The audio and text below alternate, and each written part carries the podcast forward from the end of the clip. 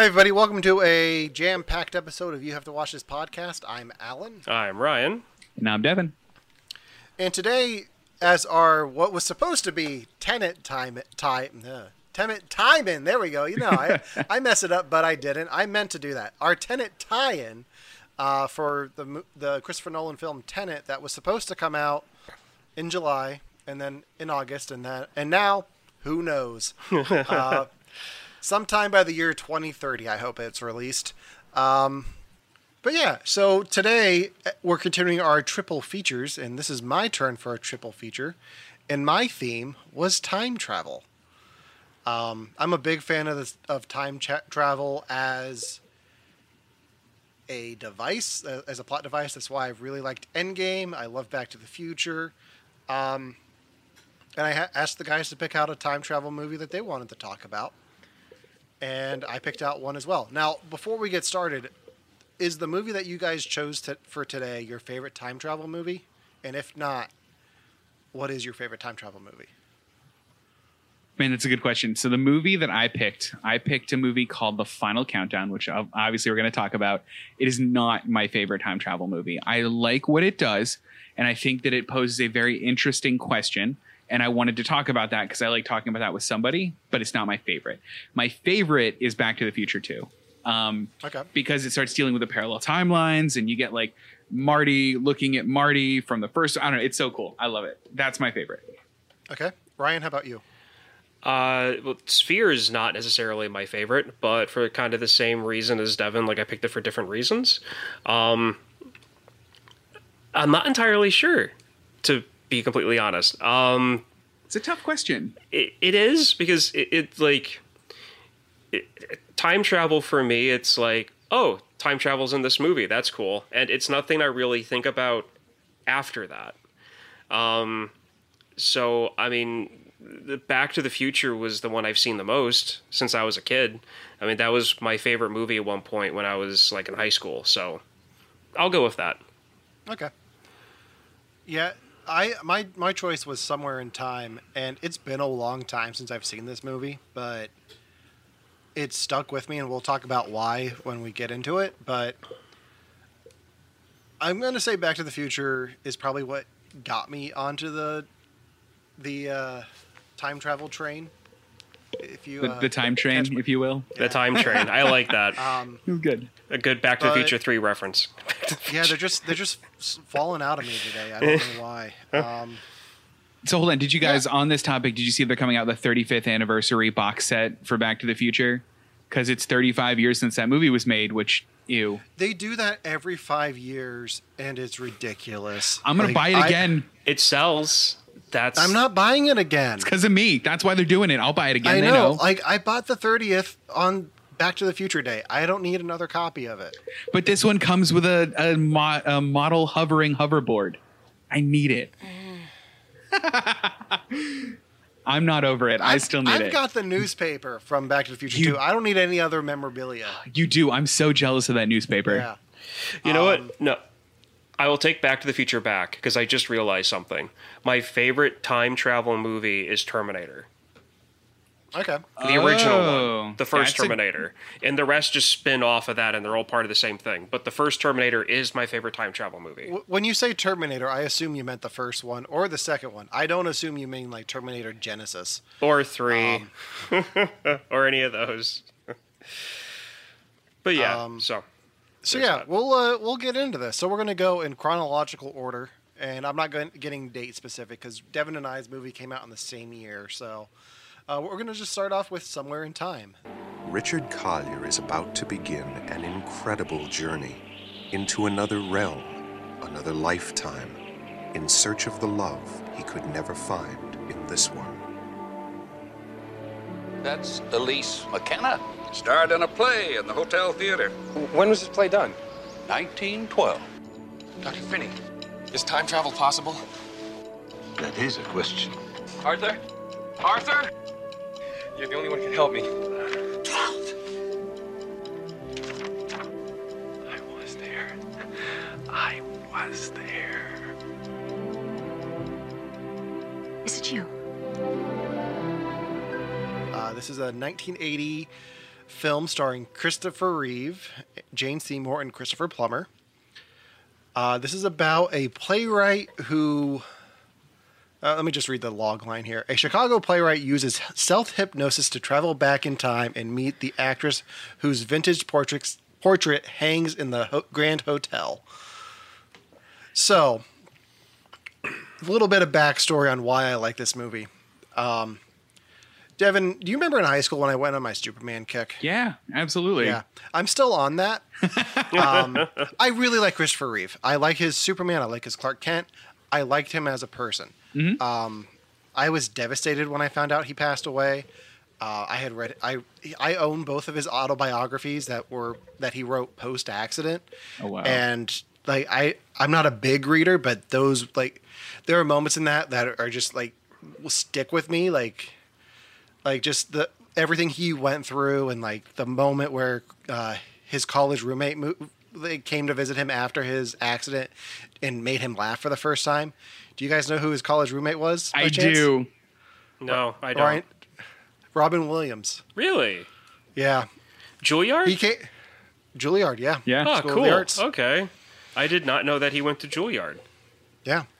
Um, so th- that's what got me into this. Like, just Christopher Reeve, like wanting to see him in something outside of the Superman franchise. Um, so I saw this in probably, probably when I was still in high school or in college.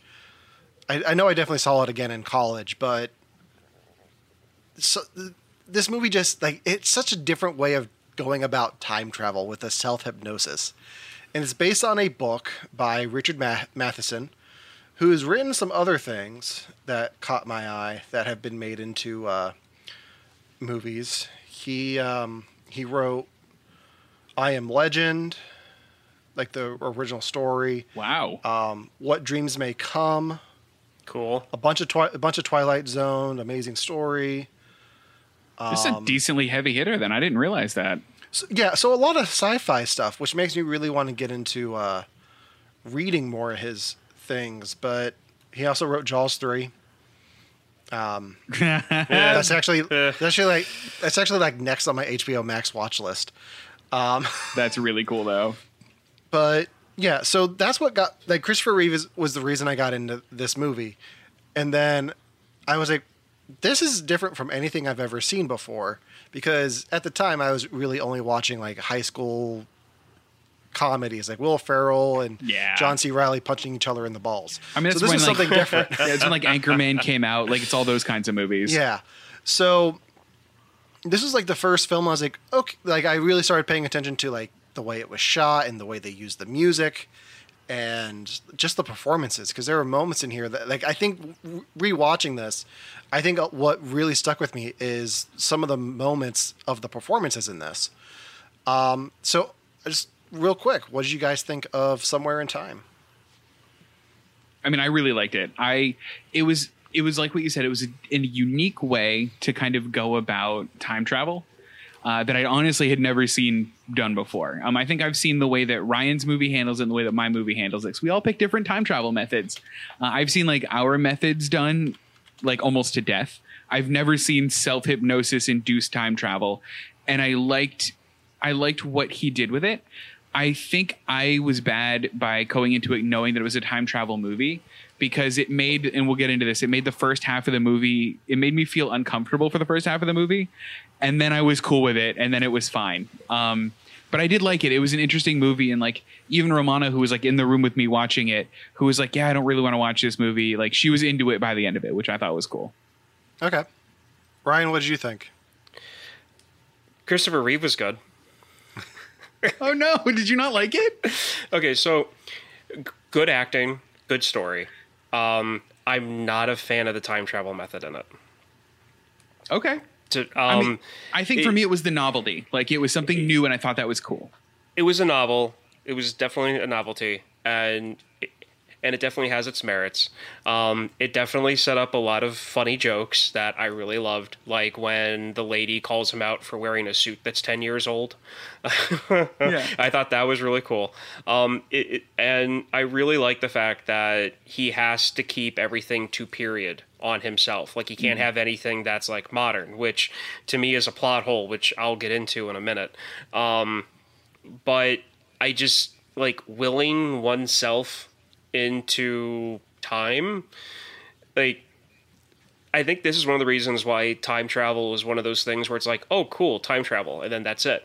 Um, for me. And I think this is kind of why, because time travel already, you kind of have to like suspend disbelief. And to me, it's easier to do that if it's a unnatural or a natural phenomenon, or it's uh, done mechanically. And that's where the whole time travel thing kind of lost me. But it was a good movie. It was a good romance, and I'll give it that. Well, here's the thing that interested me the most, I think, about the time travel method is the in the beginning he talks to that professor that writes the book, and he's like, "How did you do it? How did you time travel?" And the professor talks about how he was like walking through it was like Rome or something, or walking through uh, Venice, some place of antiquity, and all of a sudden he just snaps back to like the past because he's surrounded by things that were I think built in the 1600s, and then he sees something modern and snaps himself forward, and I've heard stuff like that. Like I've heard about like, you know, people that claim time travel is real. I've heard them say that they've done that where like, oh, all of a sudden I was taken back and everyone around me was wearing period clothes and and I knew that I was back in time for all of 5 minutes and then I got pushed back to the future. Like I've heard those stories before. So like that made the method seem a little bit plausible. It sounds like he did almost the same quote unquote research that I did, heard the stories and went, I'm expounding on it for the book. And Okay. Okay, so I've never heard those stories before. Mm-hmm. Never. So maybe that's where my like hitting the brick wall on this method kind of happened because I've had no frame of reference. Now I do have to say that Kristen and I have been watching the Missing 411 documentary on the people that just like poof in the woods like nothing's ever found or they're found years later in places that re you know like where people have found them. And her and I are convinced that there's like a castle rock thing going on where people are just walking into random dimensions like in the woods. Um that cause these disappearances. So I mean, that kind of like links up. Like you're walking in the, it's like you're walking in the Rockies, and then all of a sudden you see Davy Crockett in a like a, a fur coat, and you look down and see your like Timberland boots, and then boom, you're back in 2020. I mean, Right. so I mean, there's that. But uh, the one thing that stood out to me the most, which helped me discover a website online for movies that I'm going to be using for now on, this website that I am shamelessly plugging that we get no money from is called Internet Movie Cars Database, where you can look up any car that's in any movie. Oh god. I'm And so happy you found that. and He's and- gonna get their URL like QR code tattooed on his arm. If he doesn't already. So, so the car that I have to mention this is the uh, Fiat Spider 2000 that he drives at the beginning of this. Um, I just thought it was a cool like little thing for his character because it's a small Italian roadster and it's 1980 in Chicago and everybody else is driving these like late 70s heavy American vehicles and he's on Lakeshore Drive which is the highway he was on which people drive absolutely bonkers on that highway and this tiny little tin can of an Italian sports car with his elbow sticking out the side. I mean, Christopher Reeve was a big man. Oh, Yeah. he was. he was. But those cars Um, make anybody look big. Yeah. All right. So I did I've been doing some research on hypnosis time travel. And for only twenty nine ninety five, you can buy a DVD that teaches you how to do self hypnosis. All right, so if anybody wants to donate to our Patreon, uh, we accept twenty eight ninety five in cash. Just, I'll uh, go back in time. It'll be me. Just Venmo us some money, um, okay. So and then we'll come find you in the past and tell you to donate money. exactly. Yes. yes. We'll create our own um, paradox. We'll create our own. Wait, All right. So,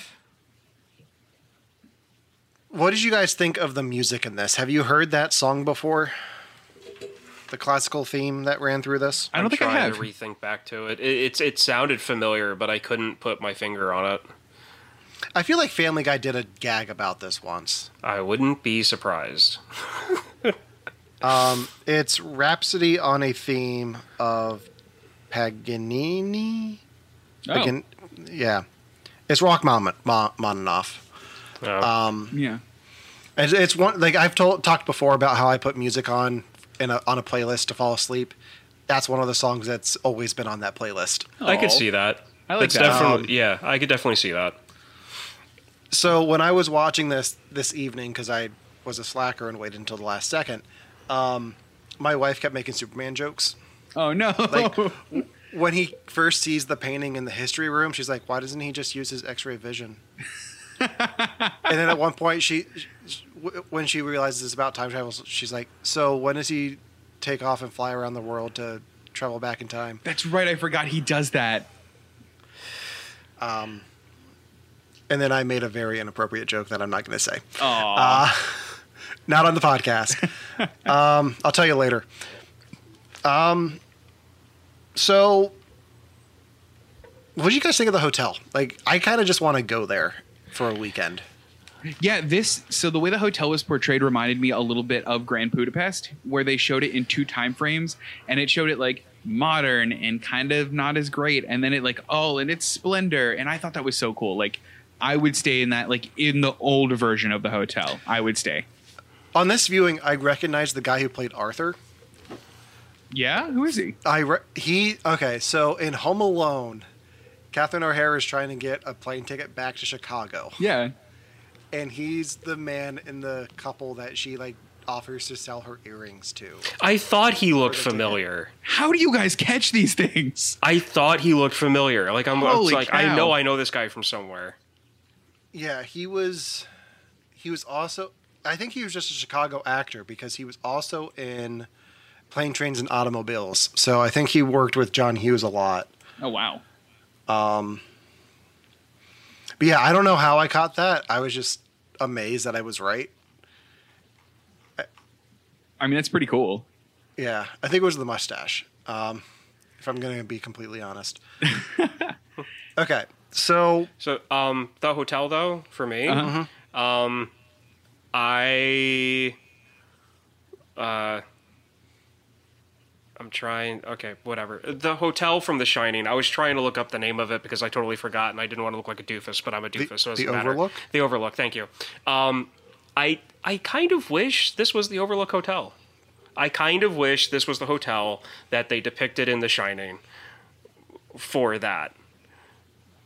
Okay. Because, okay, it was so close stylistically, or Well, just because I feel like because the Overlook Hotel was supposed to be really popular in like the turn of the millennium and like yeah, like yeah 1912.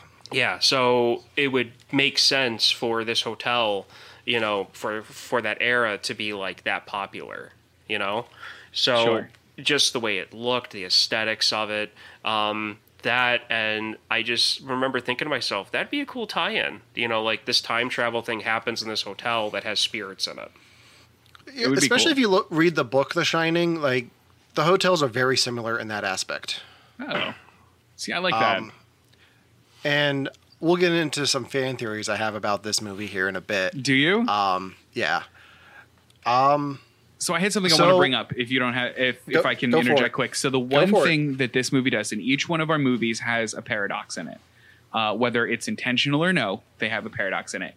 And the one thing this movie does is my favorite one called the bootstrap paradox. I was I have a tab open ready to talk about it. Oh, it's my favorite thing in the world, and that's that that pocket watch. Where the heck does that pocket watch come from? Because she gives it to him and he gives it back to her. But where did it come from? Like who got it first? Yeah. I love it. I, it's like I spent the whole time like, how are they going to do the pocket watch? And they don't, and I, mm, I think it's so cool. Brian, do you understand what's going on now? Yeah, yeah, I Yeah. do because I was about to say I have no idea what what what that is because I have two things left to bring up and that has nothing to do with either of them. Oh, gotcha. Yeah, so I, I noticed that this time through too. I was like, oh wait, this is going to be a bootstrap paradox Yeah. because the the watch does not exist outside of the two of them. Like Yeah. outside of the story, like he always goes back in time. She always gives him the watch. So like there it's just in an endless loop. Right, but like nobody buys the watch from anywhere. Like you don't see them getting it from a store. Like it doesn't originate anywhere. It just those No. two going.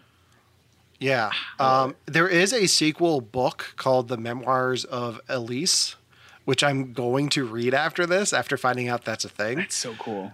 Um, because I'm really because it t- explores like her life after he uh, is forced back to the future. Um, but like I'm just like how she finds him in the future and. Um. So Ryan, what were your things you wanted to bring up? Okay, one, the plot hole that I wanted to bring up. Okay, what's your plot hole? now I, I have to admit, I may not have caught something. So if I didn't catch this, you guys have to tell me. You can't have anything modern on your possession or in the room or whatever when you do this like meditation time travel thing, right? Okay. and he has a penny on him from 1978 1979 that like brings him back to mm-hmm. like the 19 to 1980 so given that this suit that he was wearing all of the clothes he was wearing when was that material made I think he bought it at a vintage store. Like I think it it was an old timey suit, and I think it was mislabeled as 1912 or 1910s, and it was like actually 1900s. because Because I because they say like no one's worn that that kind of clothing since a decade ago. okay because the way i took it was that he went to a tailor Oh, and they like, made, made. an old suit for like a reenactor. That's how I took that. Okay. And so Um, in that case, like the material he's wearing wouldn't have been from that long ago. I think the, I think it's more about the style of the clothing. Like they're not just going to have him time travel naked. Who time travels naked? the Terminator That's Never been thing. done. and the one who's chasing him.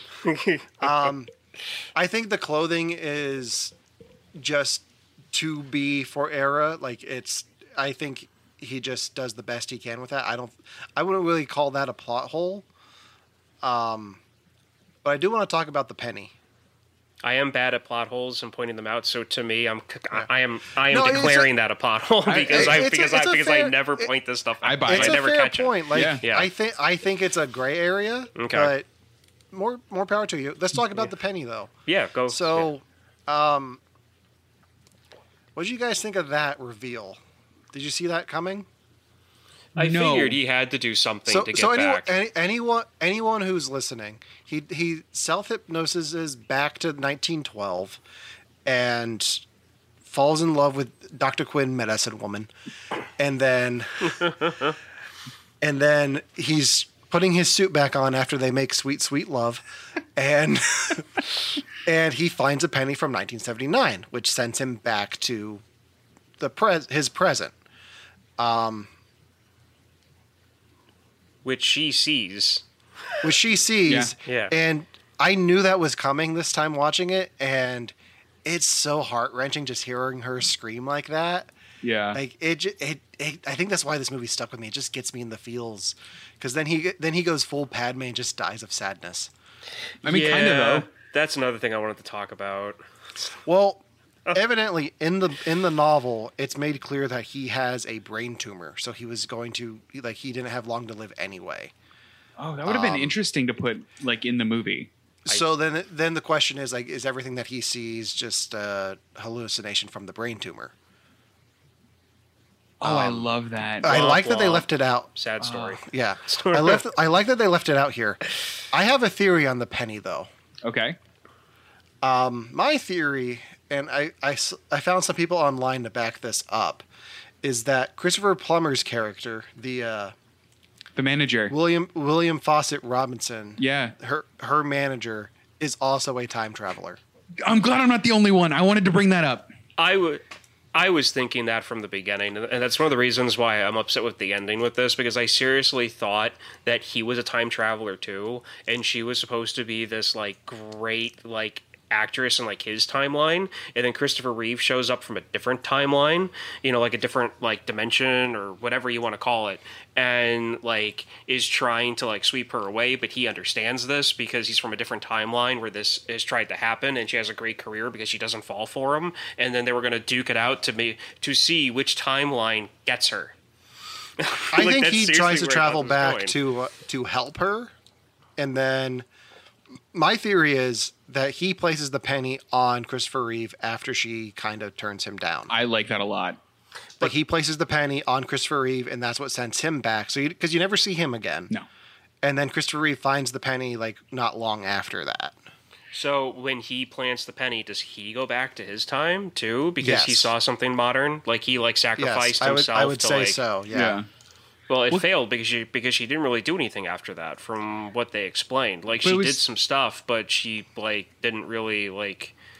She wasn't what she could have been. It would have been his only like shot though because i mean she was ready to throw himself full her herself full bore at christopher reeve and just like you know you are all i want for life. I'll quit acting. I'll quit everything. Like let me just make you happy. And i think that he realized that she would do that and he's like okay well this is the only shot i have now that she's already met him and publicly announced after one day that she loves him like this is the only shot i have to make this right. Yeah. i don't know. I, I love wanted- that theory. I love that. I wanted my time fight. I I thought it was good. when they called him out to the gazebo. I was like, he's a time traveler. This is gonna happen.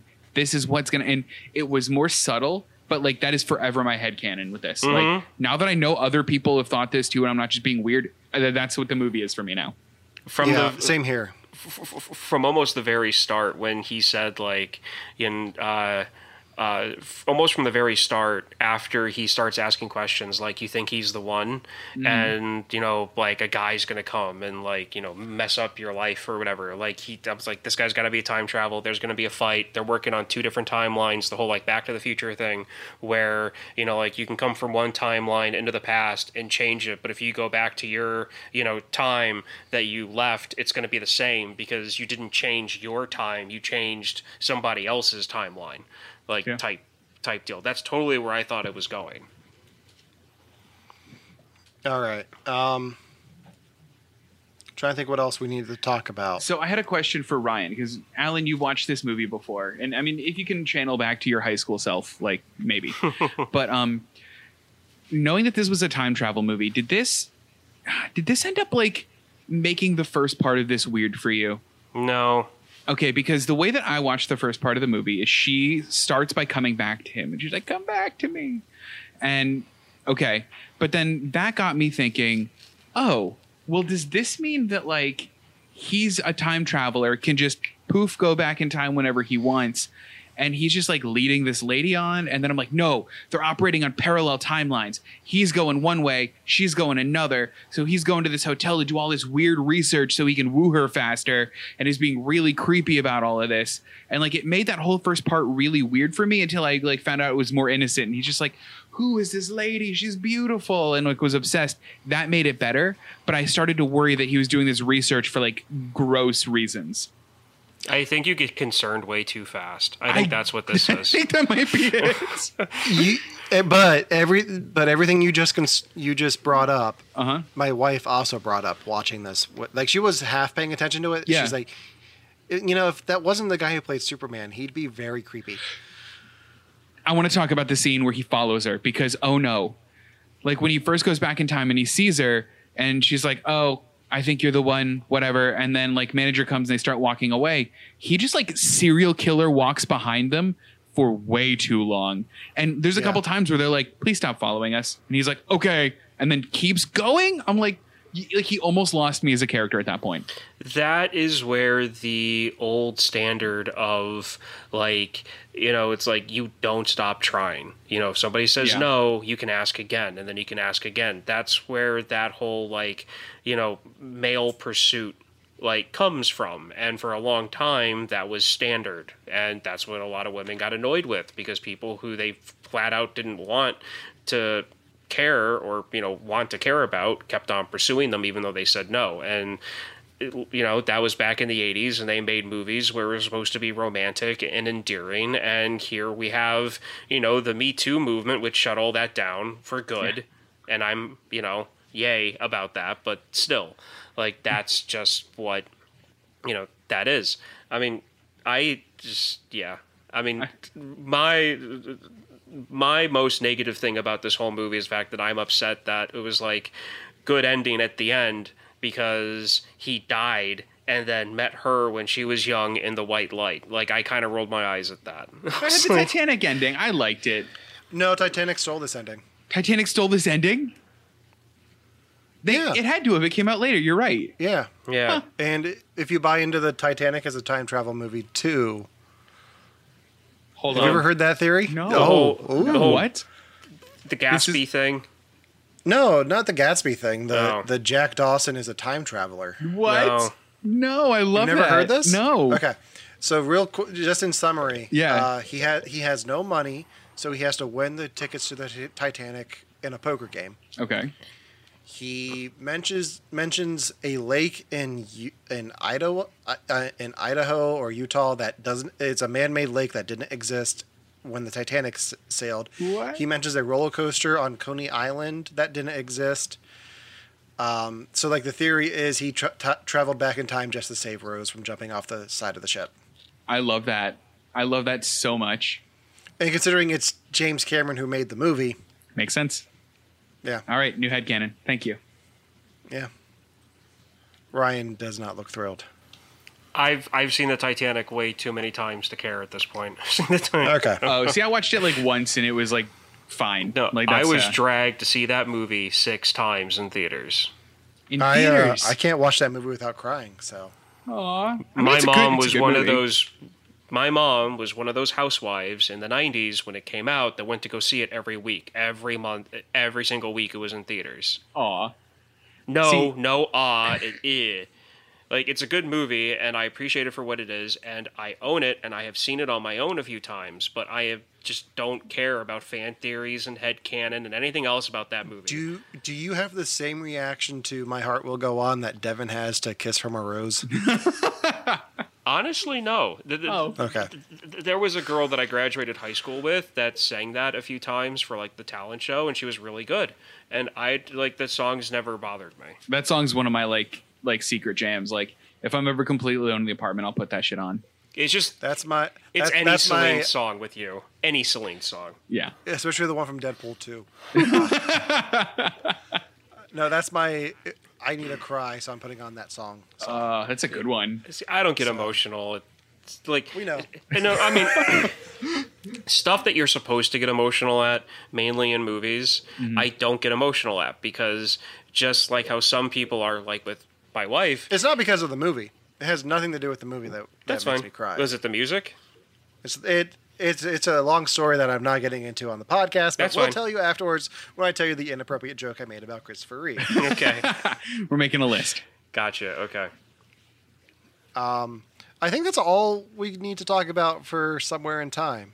Yeah. So let's go somewhere else in time and talk about the final countdown. On December the 6th, 1980, the nuclear-powered attack aircraft carrier USS Nimitz, with a crew of 5,000 men and a strike force of 90 aircraft, was on a routine mission in the Pacific when it encountered a storm unlike any ever recorded and disappeared.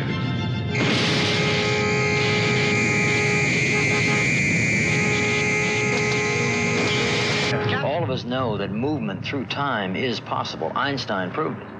There are forces in the universe which we're only now just beginning to understand. I mean understand through science, not superstition. There are black holes in space, antimatter, curved space. Things that are as strange to us as electricity would have been to people in the Middle Ages. Or this ship in World War II. All right. So while Final countdown. I, okay, first first note about this movie. Yeah. so disappointed that was not the end credit song or in the movie anywhere. so I don't know Well, this. I mean, this movie came out in 1980. That song I don't think was around at this point. See, that's that's the thing. I didn't know if it was or not. Like, I didn't know if it was like before. I didn't know the order, the chronological order. And I know I have a computer and can look it up, but I just wanted to talk I'll, about I'll look it. up. You, you go ahead and talk. I'll look it up. So while Somewhere in Time was in theaters, I'm assuming they were out at exactly the same time. Another movie was in theaters, and in his re- review, the first line of Roger Ebert's review of this is, "Logic is a dangerous thing to apply to science fiction." That's right, ladies and gentlemen. I'm talking about a movie called The Final Countdown. Uh, it came out in 1980, directed by Don Taylor, and it has uh, stars Kirk Douglas, Martin Sheen, and Katharine Ross. Uh, the movie, the logline is a modern aircraft carrier is thrown back in time to 1941 near Hawaii, just hours before the Japanese attack on Pearl Harbor. Now, I remembered watching this movie in high school. I think it was oh, we had like a, a there was a point where like our grades got frozen or something in high school, and Oh we were no! Oh, I remember. You're talking your senior year, exactly. right? The the year that your class got out of all of your final exams. All of them. My class was like, "What the hell? That's not fair." It was Like, amazing. all- the teachers were about to strike, and just to be safe, they let you guys slide on all of your finals. We only had to And show up like- for two hours a day, and no, we had to be on the attendance for one class and eat lunch. That was all we had to do in a day. So one of the history teachers gave up because he's like, "I'm not going to teach you history. You don't you don't care about American history. You just want to have fun."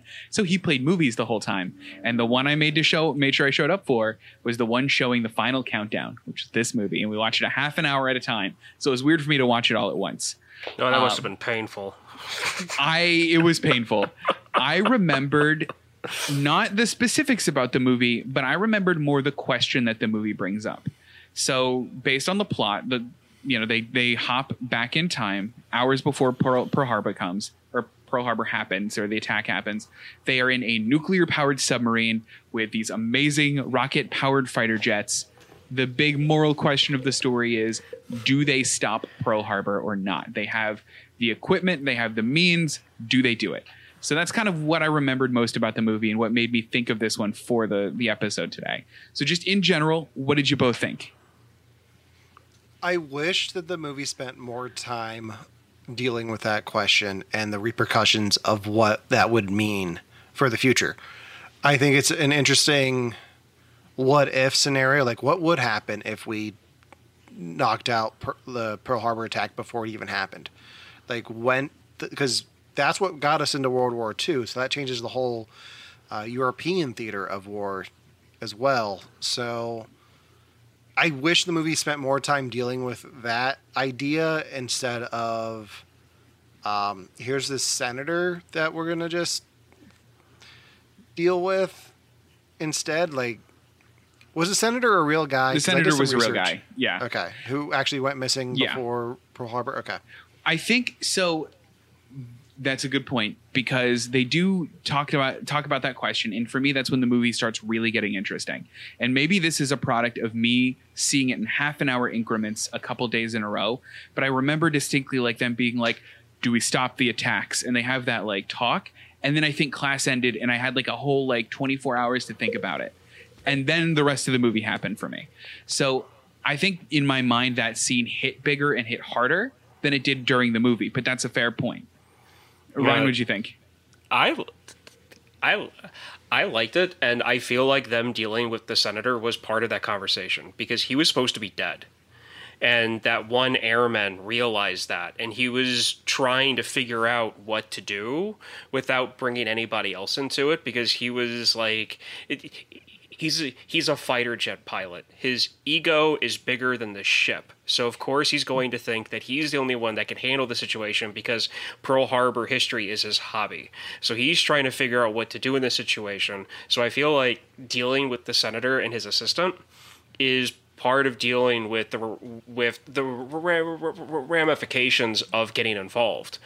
Because I mean to be perfectly honest, if you would have had real like a philosophy, you know, like an actual discussion on the ship. Like if they would have realized they went back in time when they went back in time, mm-hmm. I really think that there would have been a huge. I I really think that there would have been a discussion about do we save these people or not, Yeah. instead of just getting involved right away. well, they decide to attack. They decide to try to stop it. Well, no, no, no. They do because at that point they didn't like they didn't realize that they went back in time at that point yet. Those fighter jets are just thinking that you know some yahoos and like World War II era planes are attacking a uh, um, a classic ship. Like they don't believe you know they don't think they're back in 1940, 40, 41 yet. No, I'm talking about the end of the movie. Don't they send the planes off to attack the Japanese fleet and then call them back when the storm shows up? Yes, I'm talking about the beginning when I'm talking about the end. I'm talking about the end. They decide to stop Pearl Harbor from happening, no, no, no. Okay, and then so the storm shows up. Okay. Right, Yes. Devin? Yeah, I you're right. thought you. Sorry. I heard you talking about the senator, so I'm uh-huh. talking about the senator No, and everything that no, has to do I'm- with the senator. Yeah. Well, I'm talking. I'm talking about just in general. Like they don't have the conversation as a crew of what do we do in the situation. Even just a conversation between um, the history buff and Martin Sheen would have been good. Just like the two of them talking about the repercussions of what would this would all mean. Um, but th- we don't even have that. It's like a small moment, like you're not taking them to Pearl Harbor, are you? Like that's it. Like it's just small moments, and I don't know if maybe I was just distracted by other things going on that I missed any of that. But Well, here's the. Oh, go ahead. they were um, they brought up the fact that he would possibly be president like on on Yeah. the, the, the on the next term because he was going to be VP um, they bring that up um, they bring They- up they as bring that- like little as like tiny little lines about how like you know well what would happen if we got involved? And then somebody else brought up like are they like who are we going to be fighting for? And the captain goes we'll be fighting for the commander uh, the commander in chief. And you know martin sheen goes roosevelt? So i mean there's little tiny parts of it i mean having a full-blown discussion about it never really happened um, Yeah. because i think that maybe you you have a civilian pretty much working for the Department of Defense, and then you have the captain of the ship, and his word goes. And as far as he's concerned, he's there to protect the United States, regardless if they're in 1940, you know, 1980, or the War of 1812. Like he's going to do everything that he can to save the continental United States and mm-hmm. Hawaii. So Yeah. So here's my here's my take about it because I I like the question that the movie poses, but I don't think that I think that it seems like at first that it cops out of answering that question, where it's like, what would you do? And like it, it seems like they all kind of get away, kind of almost coincidence free. There's like one exception at the end. Um, but I think it does end up answering the question with itself. And the only reason that I have any kind of frame of reference for it answering the question is because Doctor Who, because I'm a huge Doctor Who fan. And there's a couple of times when in Doctor Who canon, there are what they call immovable points in time. These events need to happen and they need to happen in this order. And there's nothing that you can do to stop them from happening this way. Uh, and that get, gets brought up in a few episodes. And I think that's the point this movie's trying to make. I just don't think it does it well. Uh, because I think the point is that the Pearl Harbor attacks are always supposed to happen no matter what, no matter who's involved. And I think that the only time that they show that is because that senator ends up dead anyway. Like he ends up going missing despite their best efforts. He ends up going missing anyway. The airplanes go to a, you know go to defend Pearl Harbor in the end, and they end up getting sucked back in time at the last minute because this event has to happen. And I think that ends up being the answer that we get. But I don't. I think it's too subtle, or it's not like it's it's too subtle for as bombastic as the rest of the movie was. I think. I think that gave it a hint of realism, though, because you've got people that are on this ship that are not qualified to handle that situation at all, Yeah. and they're trying to scramble to figure it out. And like I said, the captain of the ship is the last word of what happens, Right. And he decides to get involved, which I think a lot of commanders and captains would do in that situation, given that you know time period. Mm-hmm. And y- y- I to me, it added to the realism. I just really hated the fact that they were about to do battle, and oop, we're in 1980 again. Oh, we're it was, it was such a letdown for such a build up.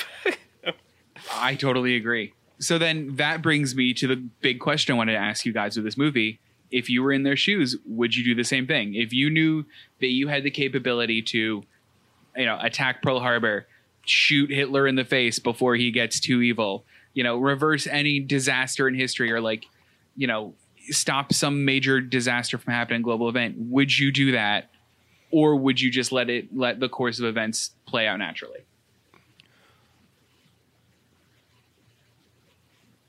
it, th- this is where time travel has always been tricky for me because even if you try to change something and prevent Pearl Harbor from happening, what does that mean for you? Like if you alternate alter history, that can change everything around your life. Like if such and such doesn't happen, you're not born. Like if a certain certain chain of events have led to the point where you traveled back in time and if you alter that are you do you do you ch- like it, it, it kind of comes down to the end game philosophy of of uh, time travel. Are you changing your timeline or changing an alternate timeline because because are you in an alternate reality or are you in your timeline in the past? Like Yeah. it it's true. Like I don't think I would change anything. I think as hard as it would be, it would you would have to just let a, a major event like that play out. You can't just go back and and kill Hitler as much as I might want to. What about you, Ryan? I'd roll the dice. If the universe explodes, it explodes. I don't care. You would do it? ultimate ultimate test to theory. If something is supposed to happen, mm-hmm. no matter what, and you go back in time to, to specific like let's say I have the capability of time traveling back to when Hitler's in the eagle nest and I can appear right in front of his face with a nine millimeter and put a bullet right in his forehead. Mm-hmm. And then be back here in my apartment to like have tea in like five seconds. I would do it for the simple for the simple test of seeing if it could actually happen. Because if Hitler can't die before he actually does, then something will prevent me from doing that. The gun will misfire. Um, he won't actually be there. Something will go wrong to prevent me from doing it if the universe doesn't want it to happen. Now, if if it's something that can't happen and does, and the universe implodes on itself, eh, you had a good run. it had a good run. um, Yeah, I mean, That's my serious answer, though. Like that, like it- I would definitely use that opportunity to test theory.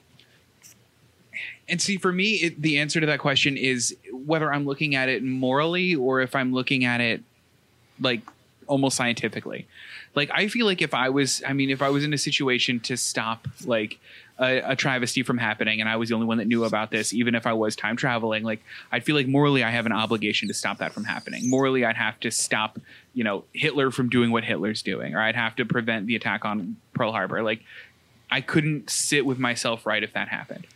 But I don't know what that would change. And the other thing is like that's also taking into account the fact that any of us even likes the timeline that we're living in right now. And that doing that wouldn't just make this all better. Yeah. There's a college humor sketch that came out about 15 years ago, Uh-huh. maybe 10 years ago, uh, about a, a guy our age who's like, Man, I miss being a kid in the 90s. It was great. Like, and a genie shows up, it's like, Do you want to go back to the 90s? He's like, Yeah, I want it more than anything. He's like, Okay, great. Snaps his fingers, takes him back to the 90s. Okay, you're back in the 90s. Now you have to stop a 9 11 Oh no. because you're the only one who knows it's going to happen. And the guy's like, wait, what? Like, yes, all of these lives are in your hands now. It's like, Oh man. yeah. Okay, uh, so but I mean, depending on when you go back in the '90s, you have a lot more than just 9/11 in your hands. You have the Oklahoma, you have the. I mean, any major news event you want to bring up. You've got Yeah. the Oklahoma City bombing. You've got uh, Columbine. You've got a bunch of other stuff that happened in the '90s that you could also try to prevent. And the thing is, like, how how do you go around and do that and not become you know, like a, a well-known psychic that people like, you know, knock on your door at three in the morning asking you to cure their cancer. like, mean, The one thing that I do love about this movie is something that time travel movies do is sometimes is they get they go back in time and there's always someone that's like oh my god we're at this time? That's when this historical event happened. And i mean obviously pearl harbor is a huge event and we all like i could have guessed when that happened.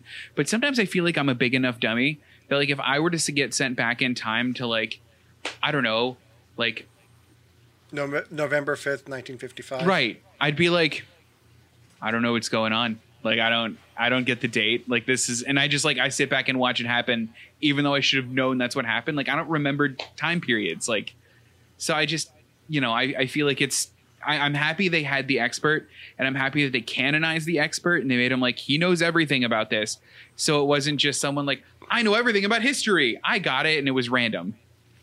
So let's talk about the expert for a second. Yeah. Because he totally goes Marty McFly in Back to the Future 2 with the Sports Almanac, right? Oh yeah. Because he has all this money. Oh, absolutely. Um, I I did want to talk a little bit about some of the things. So I, I found out like fun facts about the movie. The only and funnest fact I had about this movie is that all of the Pearl Harbor footage they had was from the movie Tora Tora Tora. I'm they not just surprised. they just straight up reused it. Have you guys seen that movie? yes, No. No, is it good? I haven't seen it. it is. Yeah. Uh, as as somebody in middle school and high school who watched like almost every single black and white and older World War II movie I could get my hands on, Uh-huh. it's decent. It's good. It's worth the hype. How does it compare to the uh, the 2001 Pearl Harbor movie? It's well, I'll, on content, I would say it's better. Okay. okay. How is it on acting to explosion ratio? It's better. It's better. It's better. it's better. I haven't seen it in a while, but it it's see there there there is something about movies about World War II that were made when you could walk down the street and knock on any door and possibly walk into a World War II veteran.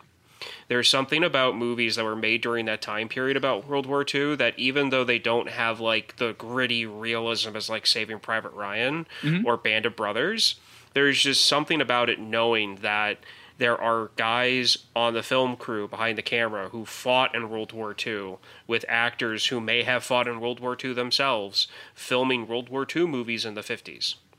There was just something about that that I really find intriguing.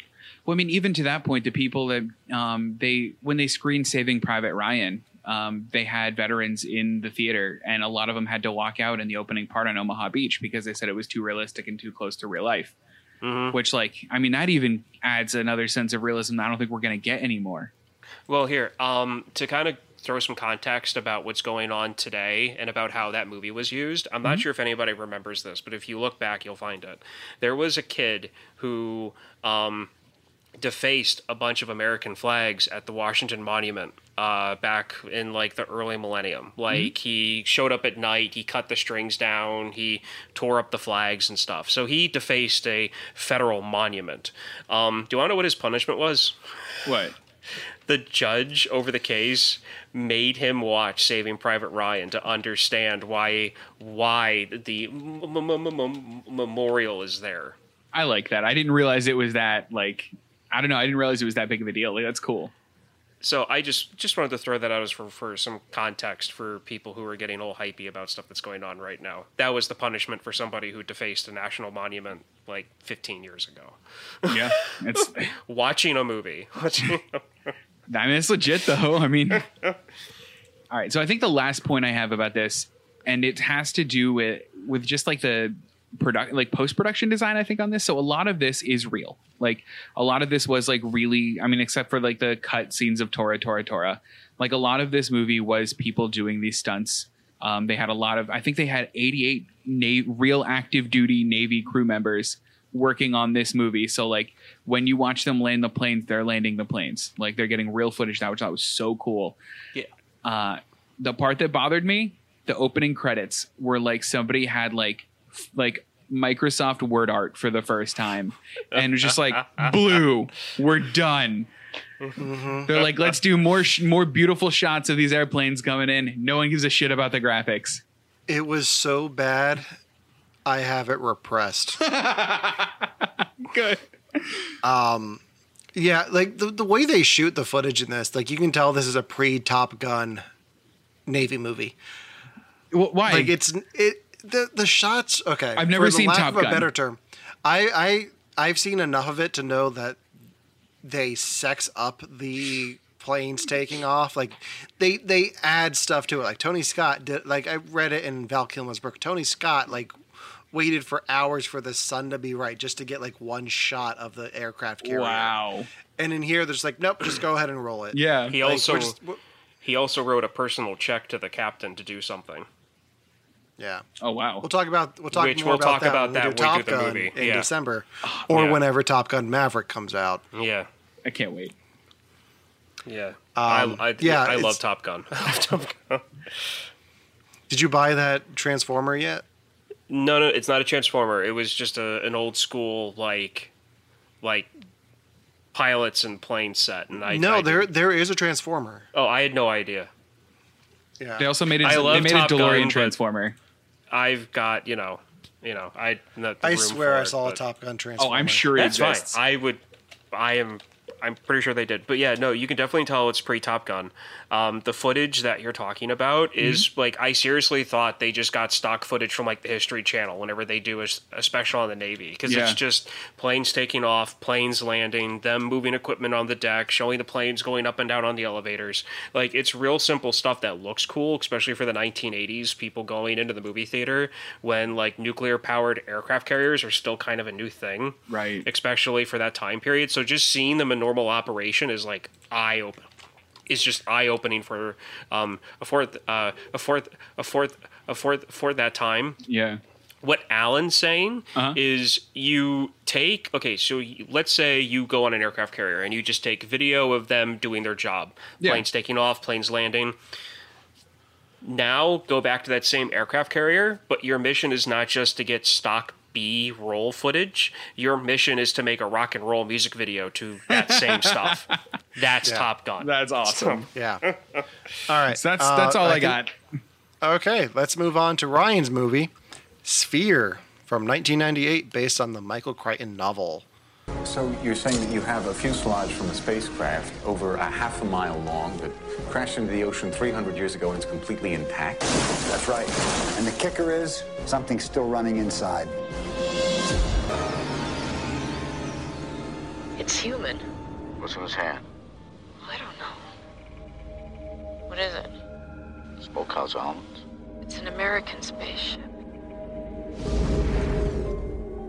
In the 8,000 years of recorded history, this is a first. You are now online with an alien intelligence. Its name is Jerry.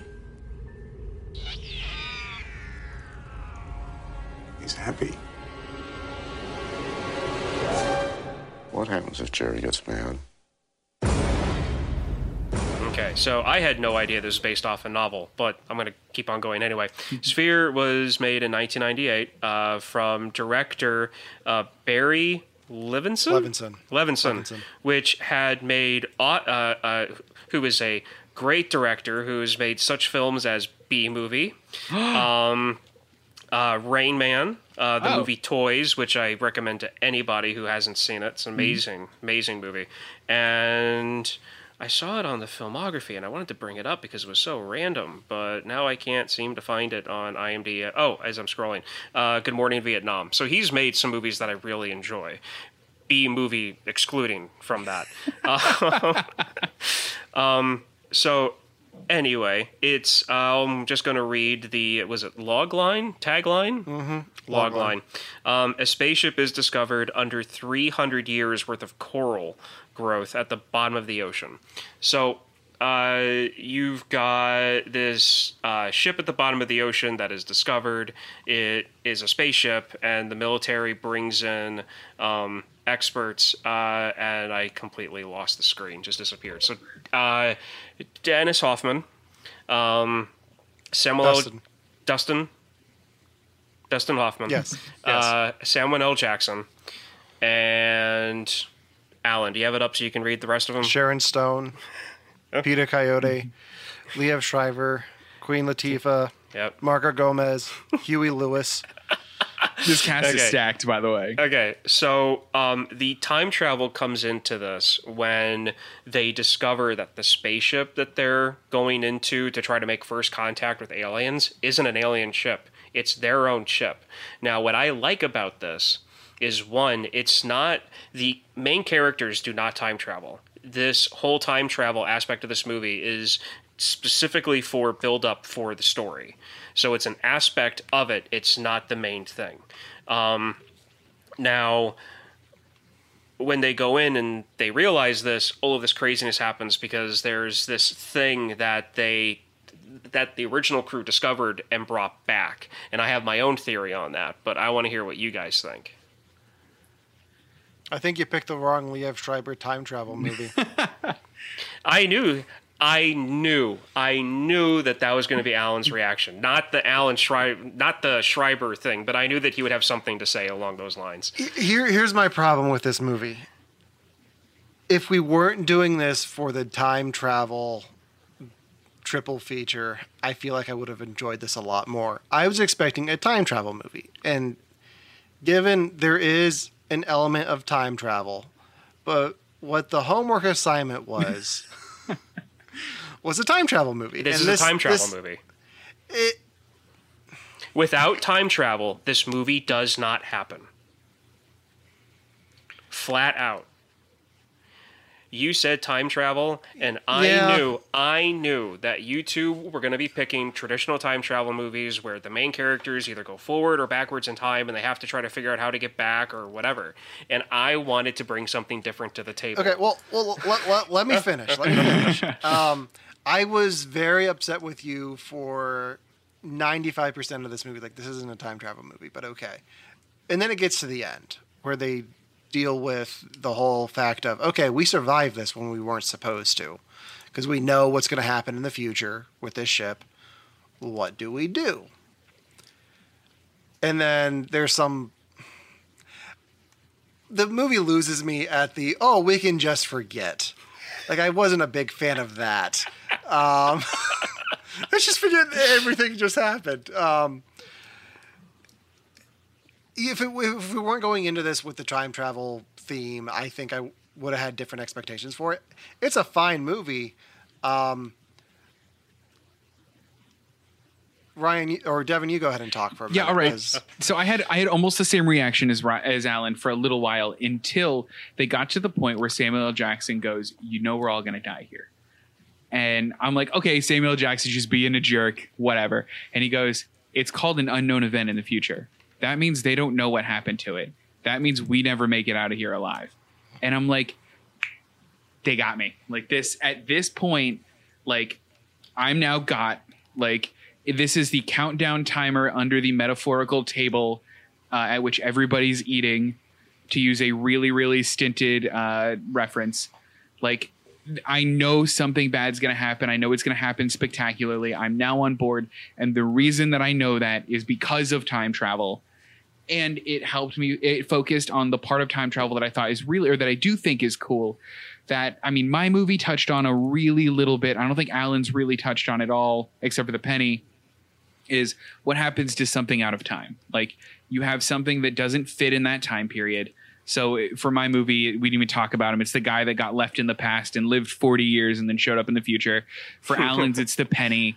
I mean and for ryan's it's we have this technologically advanced thing that's now you know in the 90s or early 2000 was it 2001 1998. 98 is like the you know 90s era dustin hoffman now has to deal with this futuristic thing and i think that's cool like I, I think that's an interesting take on time travel and the fact that they use time travel to start that countdown to everybody dying or forgetting or whatever made me like it enough that I was like, okay, well, this is definitely time travel then. Okay. But I was in Allen's boat for a while. Trust me. That's fine. I mean, it, it was definitely. I was definitely expecting them to travel back to where the thing showed up, because there were like sh- glimpses of like old timey ships in the opening credits, which was off putting when I'm expecting a, a time travel story. Um, but once Samuel L. Jackson says, "You know, we're all supposed to die," I was like, "Okay, this is this is where Ryan's looking at it." I was like, Mhm. "Okay, let's let's go with this way." Uh, this this train of thought and. I guess I, I'm not a big fan of the whole dreaming becomes reality and just kills everyone. But in very unique ways, though. You I mean you've got to give it that.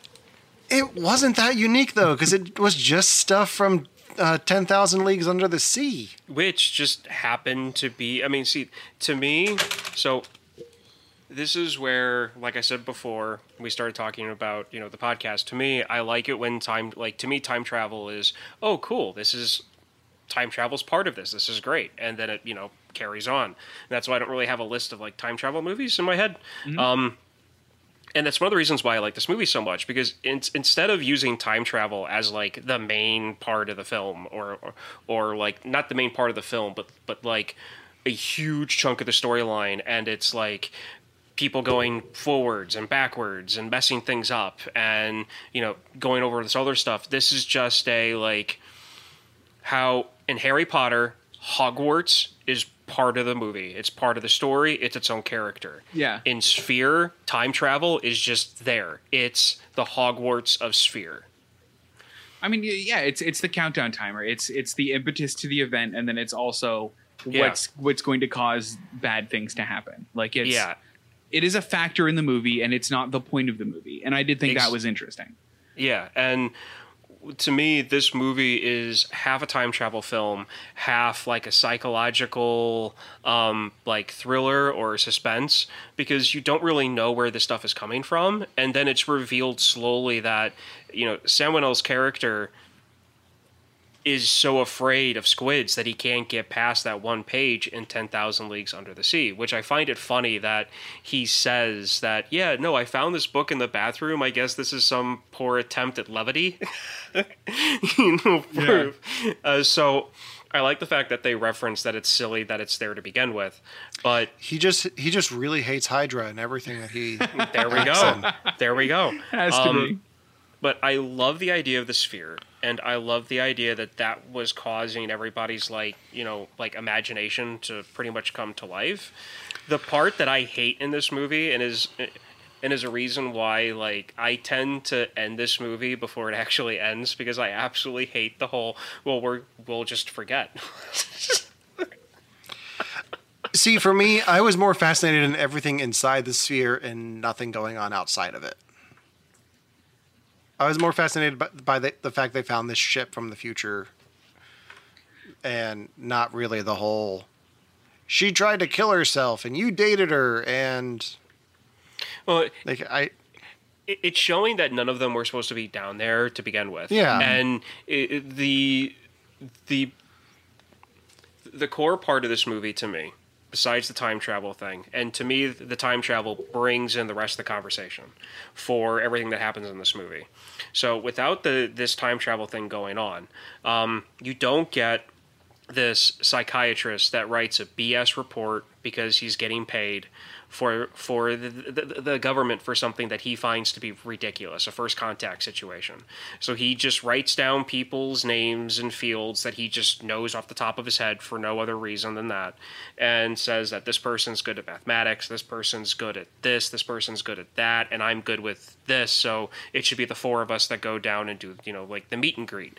He has no idea that this is actually going to happen, let alone in that kind of an environment. And what it shows is that the average human, the average person, is not good for something that can make your every wish come true. Mm-hmm.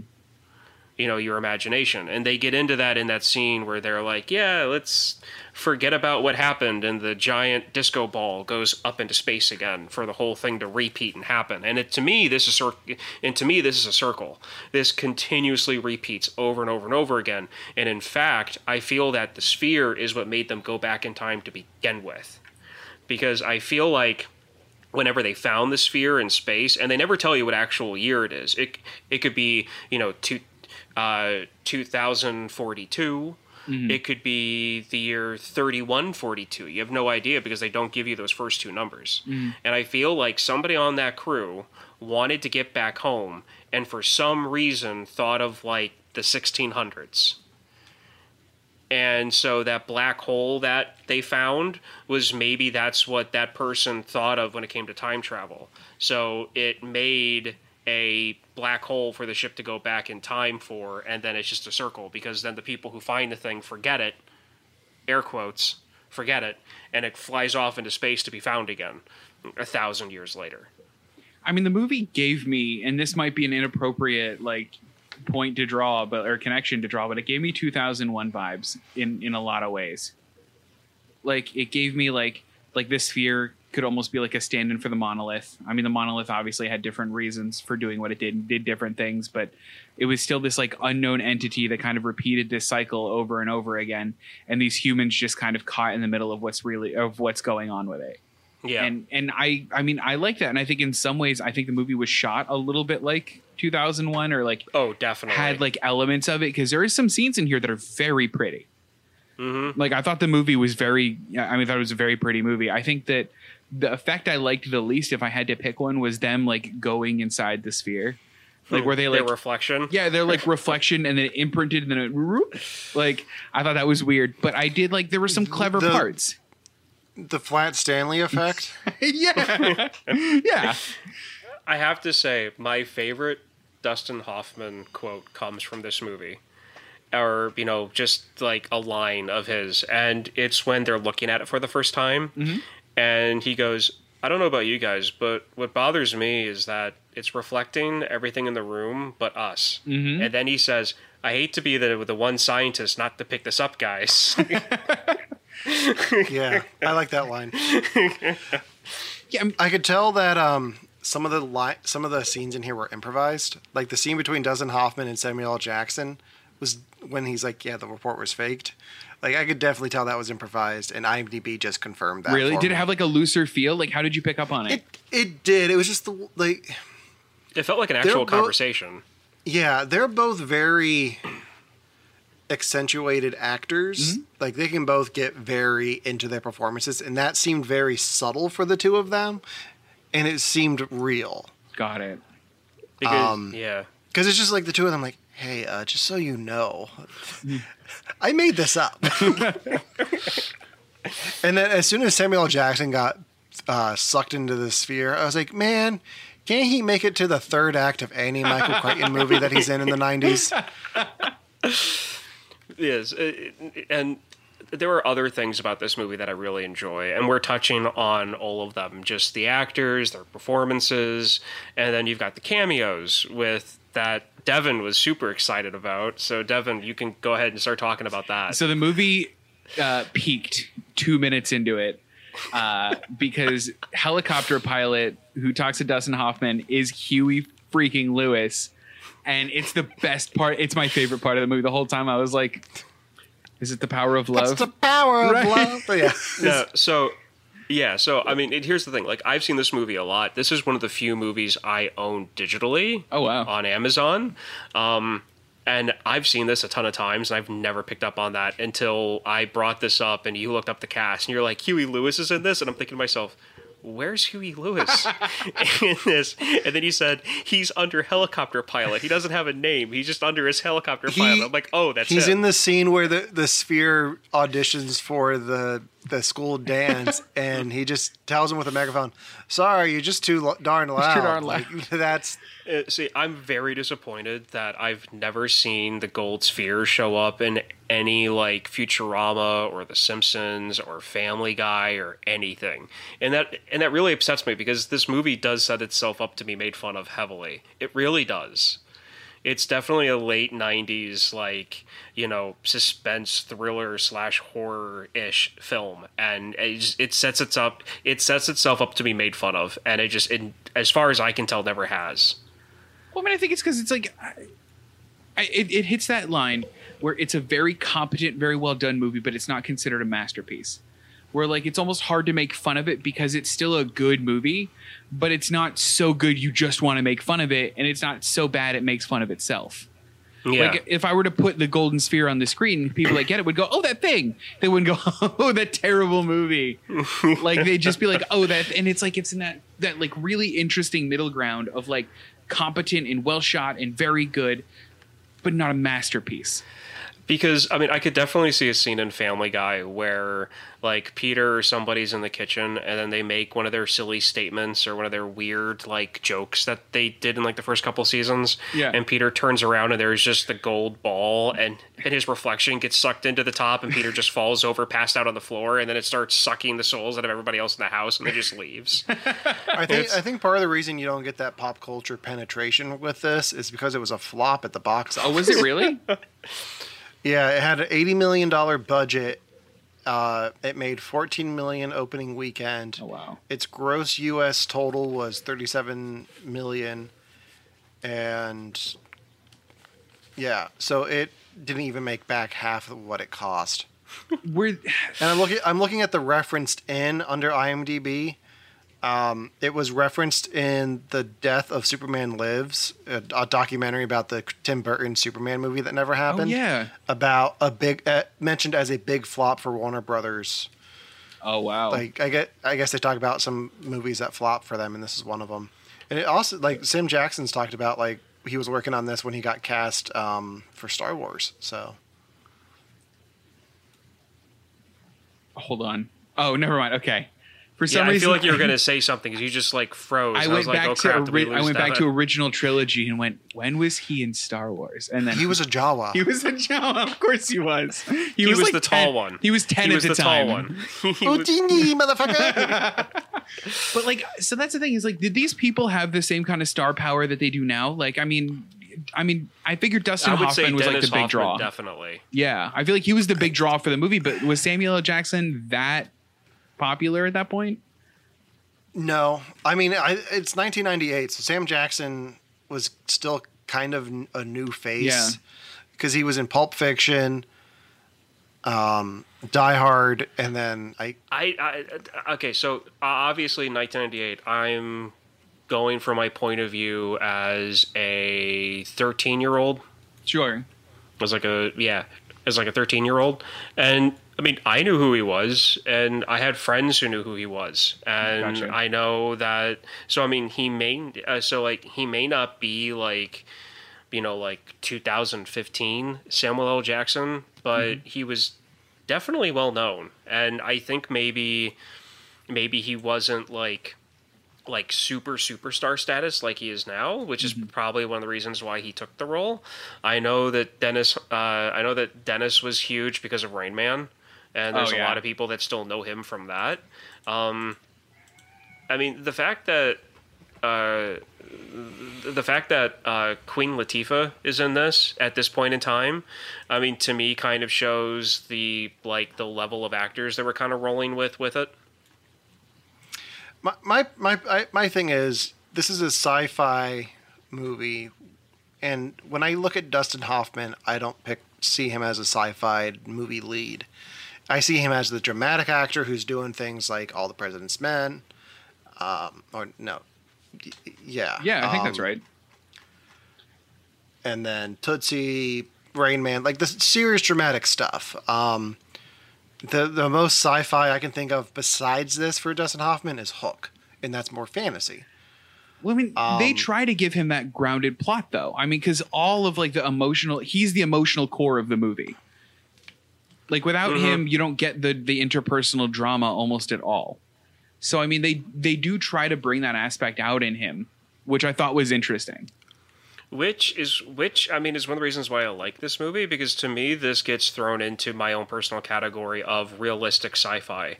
As in what if something this ridiculous happened in my timeline, in my world? What if this happened and how would people react to it? And this is how I kind of see that happening. Yeah, I mean that's fair. That's I I think the reactions are pretty genuine. I think yeah, I mean it, especially if anything like that were to happen, I think that most people like I totally understand like a low level employee just being like, "Oh, I'm told to write this uh, this report. I'm just going to put all my friends in it." Like Yeah, That makes sense. especially especially when it's a ridiculous, it's a crazy thing that they're asking for you to do, and if you're already of of the mindset of well, this is the government. Nobody's ever going to actually read this thing because nobody's going to like this is going to be filed away somewhere in like the FBI headquarters in the basement, you know, next to the, the clerk's favorite episodes of of you know X Files. Right. yeah, I'm with you. so there's that. Um, but yeah, so I mean, I just wanted to bring something different to the table, just because I knew that like your guys' movies, like it dealt with the characters actually time traveling, Yeah. and I wanted to bring something that was a little bit different, or a lot different, uh, when it came to the whole time travel like idea, and that's why I brought this one up because I honestly couldn't think of anything that like I grew up with, and this is a movie that I grew up with, so. Yeah, I get that. Works for me. Yeah. All right, so I think that does it for this week. So hold on, I did have one overall question then for you guys. Yes. Uh, Go since for it. is the theme of it is time travel, of the three of them, which one do you think did time travel the best? Ryan's happy. I I knew you were going to ask this. I told Kristen like Yeah? two hours ago. I, I, was meant to like, ask this. So You're like Devin's gonna do it. No, I I I told her verbatim. I was like, okay, for Allen's movie, Devin's gonna think this. Uh-huh. For Al, you know, for Devin's movie, Allen's gonna think this, and then for my movie, and you know what? I was right on all accounts. I knew exactly how you guys were going to react to mine and to both of yours. Like I knew Alan how So how he was going to feel for- about that one. For those of you playing at home, Ryan has won this week's bingo card. Um, I feel like this should be a thing. I think we should. wh- have which to, is like, weird guess. is we didn't we didn't fill in the the free spot of change Devin's mind on a movie. We didn't, and that's like the one thing that always happens. I like We didn't these have too to, much. though. I know. Yeah. Come up with a All divisive right. movie next week. So, which movie did the did time travel the best? Since I asked the question, I'll answer it. I'm going to go out there and I'm going to say mine. I think that I like that it did time travel the best because it was a naturally occurring phenomenon, and I think I like that method of time travel. I think that Ryan's is more realistic when it comes to the black hole thing, but I like it being kind of a natural phenomenon that happens, and I like that the time travel is what ended up posing the moral question and causing the drama in the movie. Are we going to go in Zoom video order? So I'm next since I'm the middle one. In Uh, the... it's all different on every. Yeah, I just Ryan, you go ahead. I and did go my next. metaphorical mic drop after that. So Okay. Um, I, th- I'm going to have to go with Final Countdown. okay, Just simply because when it comes to having characters going backwards or forwards in time, I personally enjoy a natural event happening where they don't expect it to happen. Mhm. So that's my favorite method of time travel itself. So and and and in your guys's like the characters actually time travel, so there are more time travel movies than mine is. I will fully admit that. So, but I go with Final Countdown. I'm gonna just to say something different. I'm gonna go with mine because everything that happens in mine happened. Like Yeah. he always travels back in the past. He she always gets the stopwatch. She always gives him the stopwatch. It's a, it's a, it's a loop, yeah, but it, it's dead set to be that loop. Like there is the paradox there, but he he knows that like the the method of time travel is is wanky. I'll give you that. Um, and it doesn't work. I've tried it. oh, Um, okay, I haven't, but I, I might tonight. you should. Uh, He's going to shove everything in the closet. I mean, I've got an, I've got enough toys in here. I can just be like, it's 1993. It's 1993. just, I'll just I'll just hold my my Power Rangers. um, yeah, I, I'm gonna say my movie. Yeah. Uh, just to say something different, and I, I, like the fact that everything is set in its ways. Because even with the final countdown, I feel like the um, the way the senator disappears changes Yeah. at some point. So Yeah. I don't think it was always that they take him to that island and he blows up. But that's my answer. Yeah, fair enough. All right, well, cool. I like that. I just I needed to know what you guys felt about all those three. Now here's my overall question: Okay. Which method do you guys want to time travel with? Black hole, s- spa- like time storm, or hypnosis. Oh. Allen's hypnosis, hundred percent. I, I would rather go hypnosis because here's the problem. With black holes, we, we're still not exactly sure what. I mean, I mean, it did. Okay, so it sucks gravity and light and time into itself. I mean, as far as I'm aware, modern science, the idea is that you become like a spaghetti string, like the size of an atom. So I don't really want to go through that. um, the whole storm thing, you don't really know where you're going or when you're gonna like what era you're gonna be popping out on.